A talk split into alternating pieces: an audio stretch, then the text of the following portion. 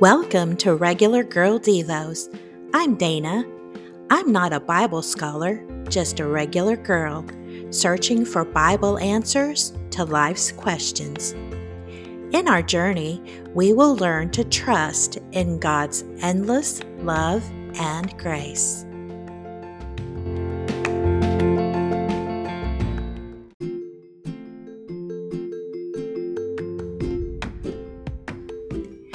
We grow gracious families by example.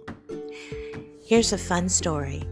At the bottom of the first inning, Caden Bubs Shelton delivers the 0 2 pitch to batter Isaiah Zay Jarvis in the Little League Southwest Regional Playoffs Finals.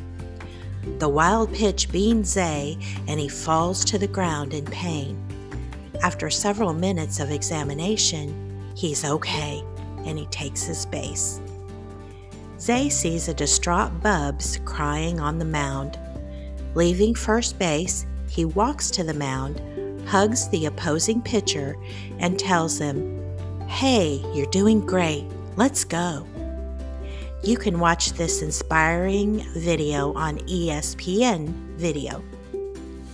Zay's dad is a college baseball coach who teaches his players that the golden rule is true sportsmanship.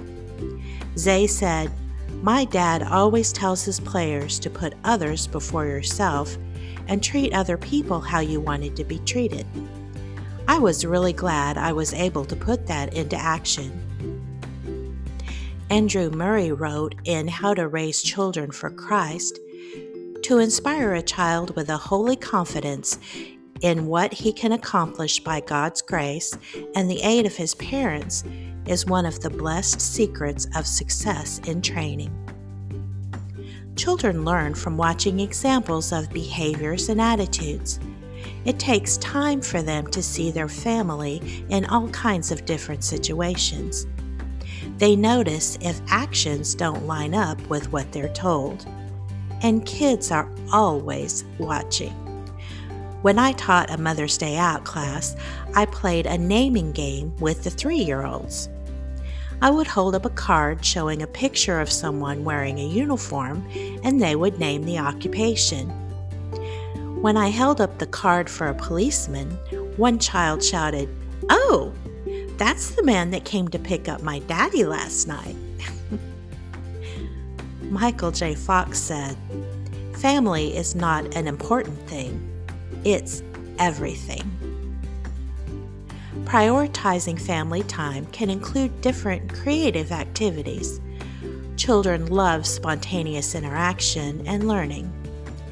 Parents can also use these moments as opportunities for children to share their outside of the home experiences without feeling interrogated. Joshua DuBois wrote in the President's Devotional When we realize that it is God's pure grace that binds the bodies and minds of our fellow man together, each person we encounter becomes more holy, special, and worthy of care. Through this lens, it's harder to judge and easier to love. If you visit my website, regulargirldevos.com, you can see images on the bottom of the page for this post. I have links to arts and crafts, community service, uh, dressed up manners, and talent show. Each of these pages includes helpful links to Christian parenting sites that are loaded with advice and support. There's one for dads and there's one for moms. 1 Corinthians 13 4 through 7 says, Love is patient and kind. Love is not jealous or boastful or proud or rude. It does not demand its own way. It is not irritable and it keeps no record of being wronged. It does not rejoice with about injustice, but rejoices whenever the truth wins out. Love never gives up, never loses faith, is always hopeful, and endures through every circumstance we can have fun growing graciousness in our families.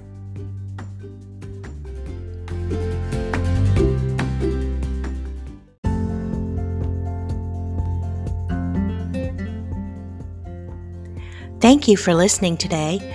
Become a subscriber at regulargirldevos.com and receive my Build a Life of Peace workbook. Stay connected to God, our source for true joy and peace.